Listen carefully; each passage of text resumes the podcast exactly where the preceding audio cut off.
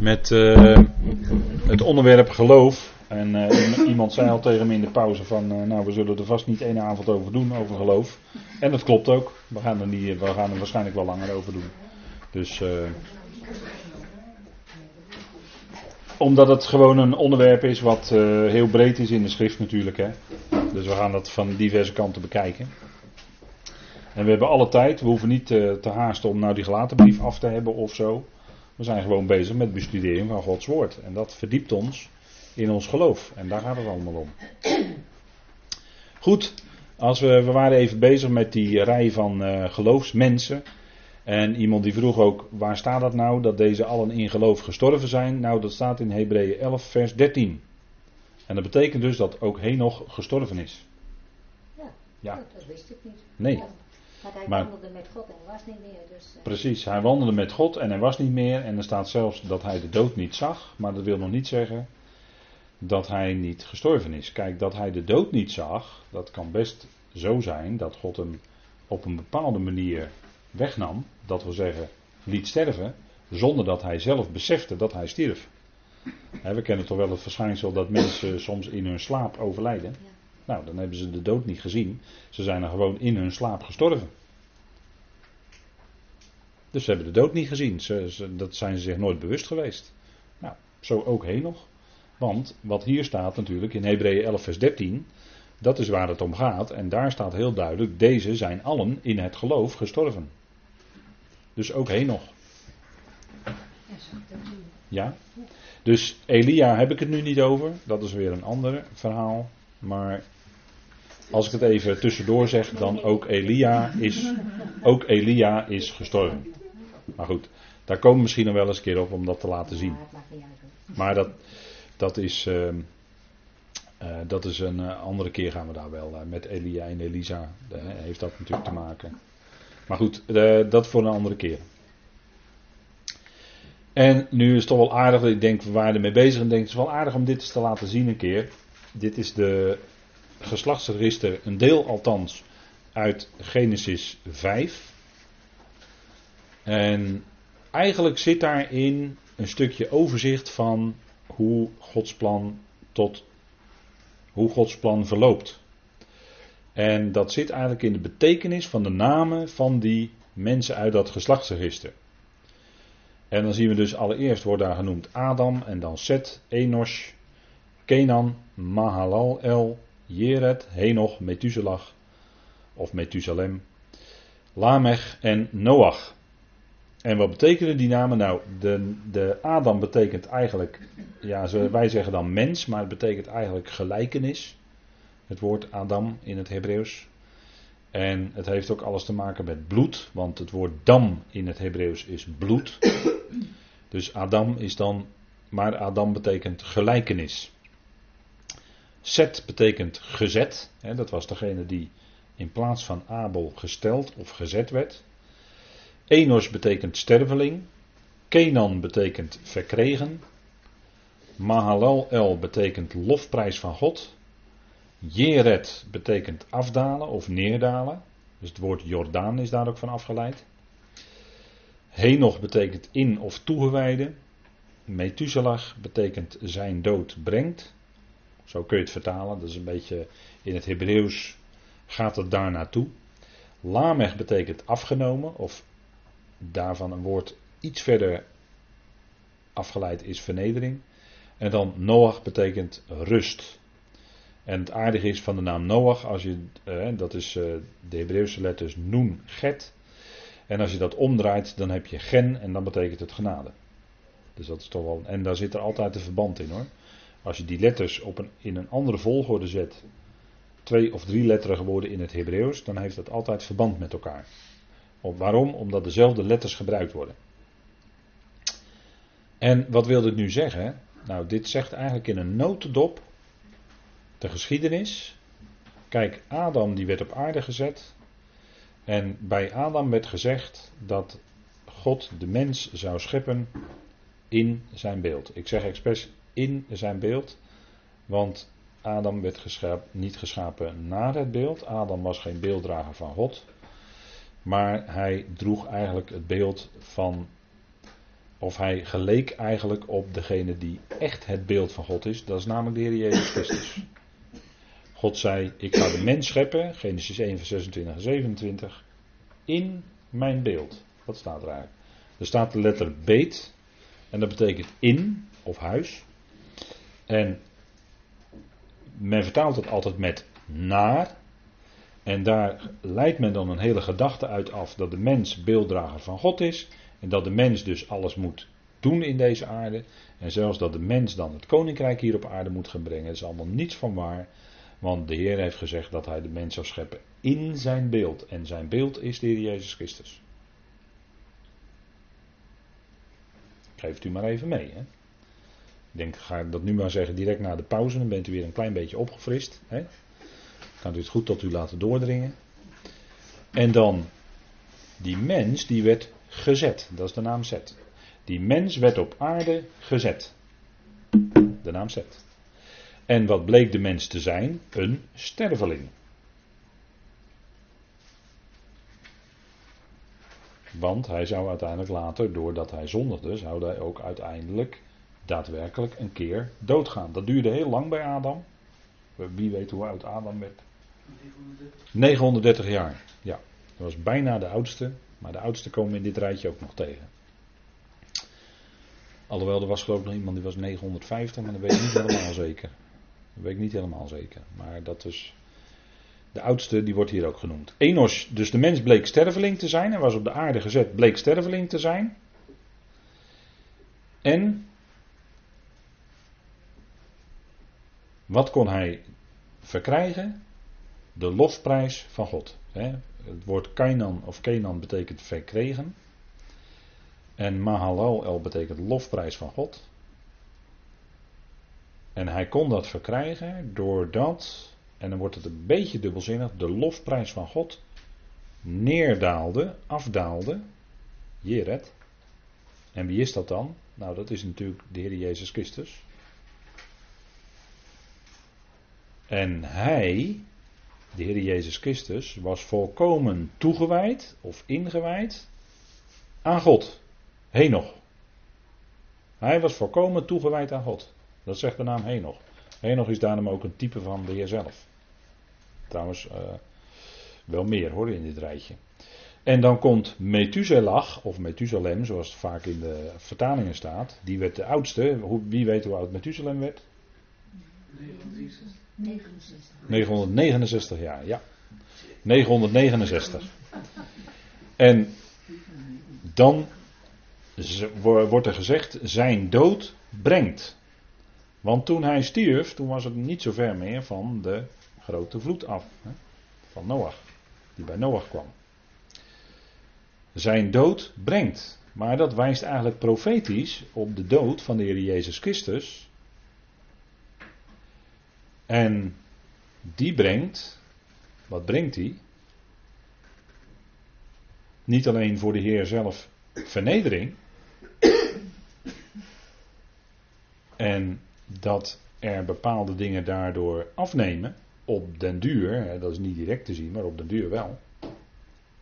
Het brengt vernedering. En wat afneemt of af gaat nemen is de zonde. En wat brengt dat uiteindelijk in de schepping? Rust, genade. Noach. En zo ziet u dat in die, wat zijn het, tien namen geloof ik? 2, 4, 6, 8, 10. Ja. En 10 is altijd in de Bijbel een uitdrukking van het woord van God. En zo zien we dus dat die, die namen in zich dragen, de betekenis van die namen in zich dragen, eigenlijk in een notendop, eenvoudig gezegd, het geschiedenis van het plan van God. Nou, ik denk dat is toch wel aardig om dat eens een keer te laten zien. dat is, uh, dat is, dit is al veel langer bekend hoor. Dit is, dit is al veel langer bekend. Maar ik kwam het in mijn voorbereiding weer tegen en ik denk van nou dat is toch wel eens aardig om dat aan u te laten zien. Hoe wonderlijk dat dan in die namen naar voren komt. Goed, we gaan even kijken naar, we gaan even verder met ons onderwerp geloof. En dan zijn er ook verschillende gradaties van geloof. En u weet die bekende geschiedenis dat die discipelen in dat bootje zaten op het meer van Galilea. En dat was eerst een hele rustige, vlakke waterspiegel. Maar ineens stak er een enorme storm op. En zo kan het ook in ons leven zijn, hè? in ons leven als gelovigen. Kan alles eh, van een leien dakje lijken te gaan. Allemaal heel makkelijk, heel mooi, heel goed. Totdat. En iemand vertelde dat. Vertelde dat laatst nog tegen mij. En diegene die vertelde dan ook dat die gelovige, zeker, kent, uh, kent het evangelie van genade en verzoening. En alles ging in dat leven gemakkelijk, ging allemaal goed, totdat. Totdat diegene ziek werd. En toen was die persoon ineens boos op God. Kan, dat kan. Dat kan. En dan moet u het niet omdraaien. Hè, dat als jij nou als gelovige boos bent op God, dat God om die reden dan boos is op jou. Want dat is niet zo. God kijkt in liefde naar jou. En die mag tot het moment dat jij tot verdere erkenning van de waarheid gaat komen. Namelijk dat die ziekte kennelijk in jouw leven ook past in zijn plan. Want we zijn stervelingen. En daarom kunnen wij als mensen ziek worden. Het kan misschien in jouw leven of in uw leven kan het 30, 40, misschien 50 jaar allemaal prima gaan. En dan word je ziek. En dan? Dan ben je gelovige. En dan ben je boos op God. Dan komen er allemaal vragen. Waarom gaat het nou zo in mijn leven? Waarom word ik nu zo ernstig ziek? Ik had nog 30, 40 jaar voor mijn gezin willen zorgen. Voor mijn kinderen, voor mijn kleinkinderen, misschien wel voor mijn achterkleinkinderen. Had ik nog het evangelie kunnen doorgeven. En al wat voor redenen wij dan ook allemaal hebben. En toch ben je ziek. Ernstig ziek. En heb je misschien nog maar een paar jaar te leven. En dan? Nou, dan, dan, dan is een, een reactie van een mens, ook van een gelovige mens, kan zijn dat hij boos is op God. Maar hoe is God dan? Hè? Dat vind ik dan belangrijk. Hoe is God dan? Is God dan boos op jou omdat jij boos bent op God? Of denkt u dat God dan in jou teleurgesteld is omdat jij boos bent? Wel, nee, natuurlijk niet. Wat, wat dacht je nou? God die jou gemaakt heeft, die jouw schepper is. En die oneindig veel beter weet hoe jij in elkaar zit dan jij, dat jij dat zelf weet. Dacht u nou werkelijk dat God op jou boos is? Wel nee, natuurlijk niet.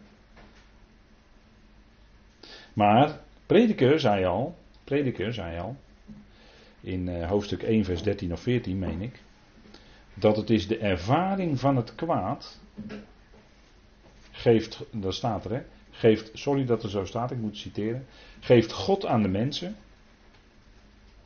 om hen daarmee te verootmoedigen. Het zijn niet mijn woorden, maar het zijn woorden uit Prediker die ik nu citeer. Dus God geeft aan de mensenkinderen, van de zonen van de mensen, de ervaring van het kwaad, en ziekte is ook een vorm van kwaad, om hen daarmee te verootmoedigen. En dat gebeurt dan ook in zo'n leven van een gelovige die ziek wordt. u, u, je kan het wenden of keren, maar uiteindelijk moet je dan toch tot de conclusie komen dat het ten diepste God is die dat in jouw leven, ik kan ook wel zeggen toestaat hoor, dat voor mijn part. Maar dan komt het punt van, je hebt allerlei vragen. En de heer Jezus zei in dat bootje tegen die discipelen, waarom zijn jullie zo angstig? Hè? Waarom zijn jullie zo, ja angstig is misschien het verkeerde woord, maar waarom zijn jullie nou zo bevreesd? Hebben jullie dan geen geloof? En de Heer kon dat zeggen tegen ze natuurlijk, hè? want het was de Heer. Die lag gewoon achter in de bootje te slapen terwijl het stormde. Maar kijk, die discipelen waren natuurlijk klaar wakker. Die keken, naar de, die keken naar de wind, die keken naar die donkere luchten, die keken naar de golven, naar dat schip wat kraakte en piepte in al zijn voegen. En uh, weet ik wat, ze dreigden te vergaan. En, en ze waren bevreesd, ze maakten de Heer wakker. En dan zegt de Heer, hebben jullie dan geen geloof? Want de Heer lag bij hen in die boot te slapen. En had net uh, zoveel duizend had hij gespijzigd met brood en zo. He? Heb je dan geen geloof? Nou, kijk. Dan zeg je, ja, die discipelen, dat zijn net mensen. En dat zijn wij ook. Wij gaan door allerlei ervaringen heen in ons leven. En dan zijn we net mensen. En dan reageren we net als een mens. Dan zijn we misschien boos op God als we ziek worden.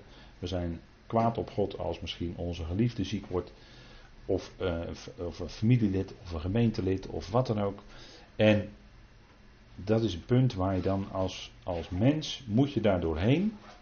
En door die hele situatie heen gaat God je dan iets leren. God gaat je dan leren, dat je, waar ik het voor de pauze ook al over had, dat je volledig, maar dan ook volledig van Hem afhankelijk bent voor alles van je leven. En ik heb het wel eens vaker gezegd, ook in spreekbeurten, dat elke ademhaling kunnen wij God voor danken. Want elke ademhaling die wij mogen doen, is door God gegeven. En misschien vind je dat overdreven als ik dat zo zeg, maar het is wel zo. want zegt Psalm 139 niet dat God van tevoren al al onze dagen wist. Op het moment dat wij misschien net als mensje ontstonden na de conceptie. En toen wist hij al onze dagen al. Kende hij ze allemaal al. Dus kijk, we praten dan natuurlijk over ons als mensen en we praten over God. En God is van een hele andere orde. Veel groter en veel hoger en veel liefdevoller dan wij bedenken. Maar God laat je dan door die ervaringen gaan, opdat je daardoor gaat leren dat je volledig, maar dan ook volledig van Hem afhankelijk is, bent en dat Hij liefde is. Dat Hij liefde is. En veel mensen die zeggen God de huur op tegenwoordig, en in de afgelopen tientallen jaren. Waarom? Nou, omdat het in hun leven tegen zat. En dan hoeven ze hem niet meer. Maar wat voor beeld heb je dan van God? Alsof hij een soort goed heilig man is met een meid erop, hè, die één keer per jaar langskomt en je allemaal pakjes geeft. Pakjesavond. Nee? Zo'n God? Wel, nee, natuurlijk niet. Dat is een karikatuur. maar God is de altijd weer anders dan je denkt. En juist, en het punt is, en dat ervoer Job ook in zijn leven, het punt is dat door de ervaring juist van het kwaad, door de diepte waar jij dan doorheen gaat, daardoor leer je niet alleen jezelf, maar vooral God beter kennen. En daar gaat het om. Want dat getuigde Job aan het eind van zijn leven. En die had wat meegemaakt hoor. Die had wat meegemaakt. En hij getuigde aan het eind van zijn leven: Ik had van u gehoord. Maar nu heb ik u gezien. En zien is een veel nauwere verbintenis, een veel nauwere uh, relatie dan alleen horen. En dat is ook de reden waarom Johannes bijvoorbeeld als apostel van de besnijdenis het steeds heeft over het woord wat je hoort. En dat is geweldig. Maar Paulus heeft het steeds over dat wij hem zien als het beeld van God. Dat wij hem kennen van aangezicht tot aangezicht. Daar heeft Paulus het over. Dus door het evangelie van Paulus leer je hem zoveel beter en zoveel nauwer kennen. Dat, is, dat dat niet mogelijk is in de rest van de schrift. Hoe geweldig de rest van de schrift ook is. En dat is geweldig. Maar het evangelie van Paulus leert je God kennen van aangezicht tot aangezicht, zoals die werkelijk is. En dat gaat veel verder dan bijvoorbeeld het Johannesevangelie. Ja? En die discipelen die gingen ook door die ervaring heen van dat bootje, zo'n simpele ervaring zeggen wij dan, van zo'n bootje op het meer. Maar daardoor hebben ze wel natuurlijk een enorm stukje onderwijs gekregen van de Heer. Ze waren bevreesd, ze zagen op de, op de golven, ze zagen op de omstandigheden. En dat is ook wat wij doen.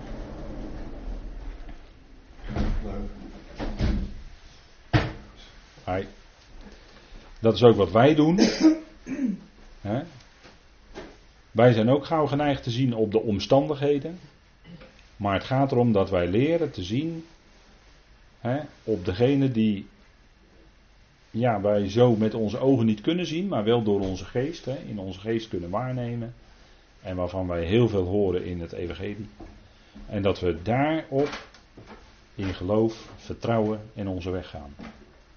En ten diepste gaan leren, vertrouwen, wat er ook gebeurt, dat vader het niet verkeerd doet. Maar dat vader het goed doet.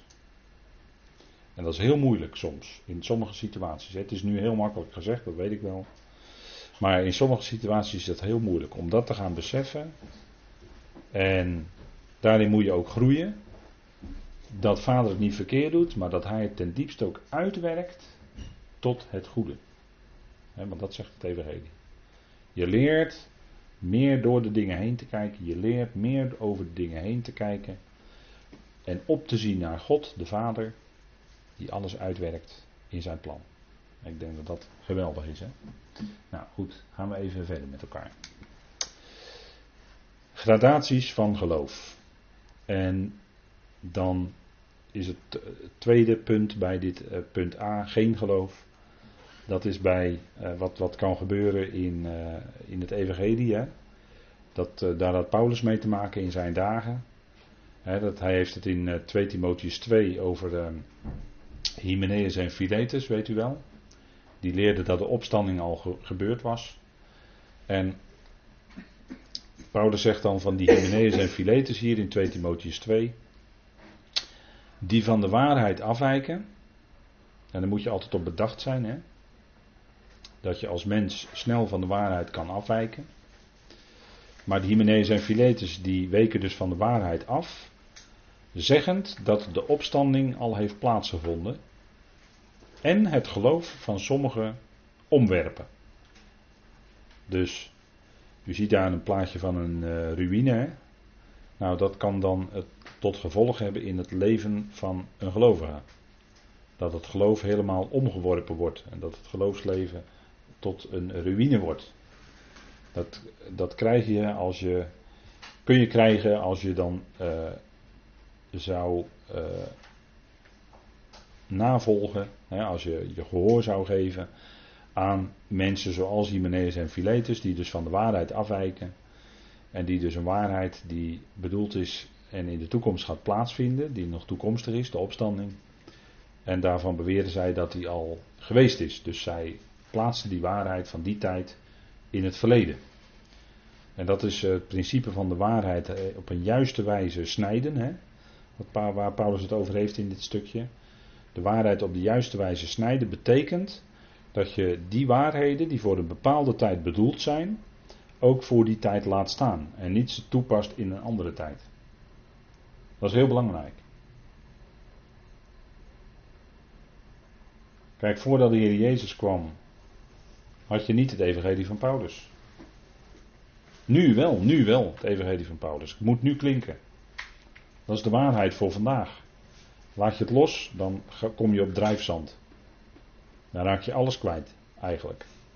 Of dan, wordt, dan krijg je een wonderlijke mengeling, dat is wat we om ons heen zien, een wonderlijk mengsel van allerlei dingen.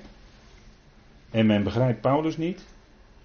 En daardoor begrijpt men ook niet wat ten diepste het evangelie van de besnijdenis is. Dus men begrijpt alle twee niet. Dat, dat is wat we om ons heen zien een, een mengsel. En, en daarvan zegt Paulus ook, nou dat is eigenlijk helemaal geen evangelie, maar dat hebben we al in Galaten 1 behandeld. een vermenging van twee, dat betekent dat het, dat het geen evangelie is. Het is een andersoortig evangelie. Noemt Paulus dat. Geen evangelie dus. Nou, als dat, hè, als dat voor jou als gelovige jouw voedingsbodem is, nou dan kan, kan jouw geloof ook niet wortelen en gronden in de liefde, omdat je constant, als het ware, op twee gedachten moet hinken. En dat gaat gewoon niet. Dat gaat niet. Je kunt niet uit, uit twee. Hè, in die zin kun je ook niet van twee walletjes eten. je hebt ook gelovigen die, die zijn gelovigen en die willen ook graag, daar begon ik vanavond mee, die willen ook graag allerlei dingen in hun leven er nog bij houden. Die willen van twee walletjes eten. Maar het gaat om Jezus alleen, het gaat om Christus alleen, die ons leven is. Nou, dat is. Dus, dat is het punt, hè. Nou, in die tijd had je dus al Hymenaeus en Philetus. En vandaag uh, heten ze anders. Maar goed. Of uh, en Alexander. Hè. Dan uh, leid je. Hier staat de verwijzing bijna 1 Timotheus 1 vers 19. En dan gaat het over dat je geloof schipbreuk kan leiden. Kan hè. Je geloof kan schipbreuk leiden. Kan. Wens ik u niet toe uiteraard. Maar het gebeurt bij sommigen dat hun geloof op de klippen loopt. Goed, ehm, we gaan even verder naar het volgende punt. Dat is zwak in het geloof zijn. En daar wil ik dan vanavond mee afsluiten, omdat het al bijna tijd is. Zwak in het geloof. Of weinig geloof.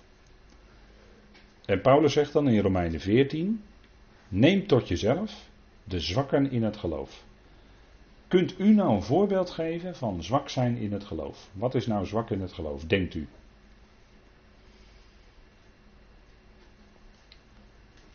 Geen vertrouwen hebben. Geen vertrouwen hebben? Oké.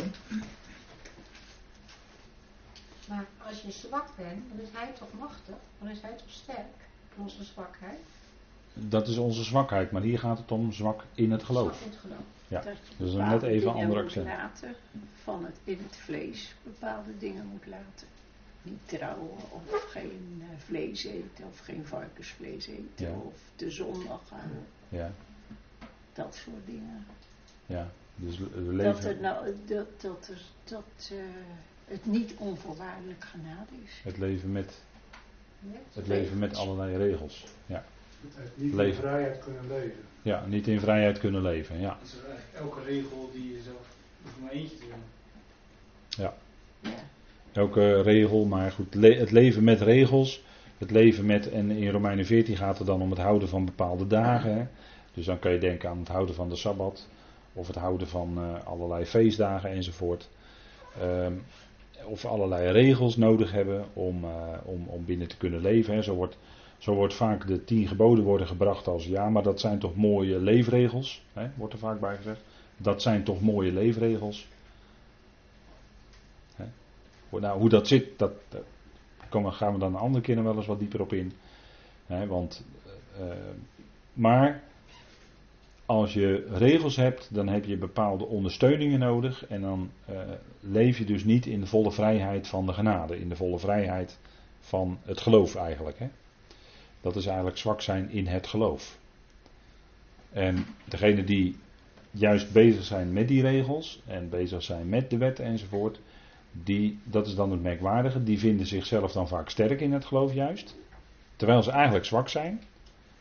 En andersom, hè, die zeggen dan dat degenen die in de vrijheid leven, dat die zwak zijn, maar dat zijn dan eigenlijk de sterken in het geloof weer. Dus het is precies andersom. Nou, de Heer had voor de discipelen gebeden dat jullie geloof niet ophoudt hè, in Gethsemane. Hij had voor ze gebeden dat hun geloof niet zou ophouden. En dat, ja, dat kan. Dus je hebt allerlei. Hè, je, hebt, je hebt in het geloof heb je dus allerlei gradaties zou je kunnen zeggen. En ja, de een is zwak en de ander is sterk in het geloof. En het is de bedoeling dat die sterke, die zwakke als het ware meenemen, rekening houden met die zwakheden van de zwakke. En dat die sterke, die zwakke proberen mee te nemen als het ware, zodat die ook sterker worden en ook sterk worden. Dat is eigenlijk de bedoeling. Vandaar dat Paulus zegt: neem tot jezelf de zwakken in het geloof. En ga niet zelf jezelf stellen op een hoger plan, of denken dat jij op een hoger plan staat dan anderen, want daar heeft het helemaal niet mee te maken. Het heeft ermee te maken dat God het jou geeft dat jij sterk bent in het geloof. En de ander is zwak in het geloof. Nou goed, als jij dan tot ontdekking komt in dankbaarheid dat jij sterk bent in het geloof, dan kun je juist die zwakken daar rekening mee, met rekening houden met de zwakken en die meenemen. En dat vergt geduld, dat vergt dus ook geloof, dat vergt dus ook, hè, of vergt, maar goed, dat is misschien niet het goede woord, maar dat is als die vrucht van de geest in je groeit, dan kun je ook eh, zover komen dat je die ander ook langzaam maar zeker kan meenemen. En dat, en dat vraagt geduld en gebed. Hè. De Heer bad voor zijn discipelen dat hun geloof niet zou ophouden. Lucas 22. Nou, dat is misschien ook wel een gebed wat wij eens bij gelegenheid kunnen bidden voor de ander. Goed, ik wil het hierbij laten voor vanavond. Dan gaan we de volgende keer gewoon verder over het onderwerp geloof.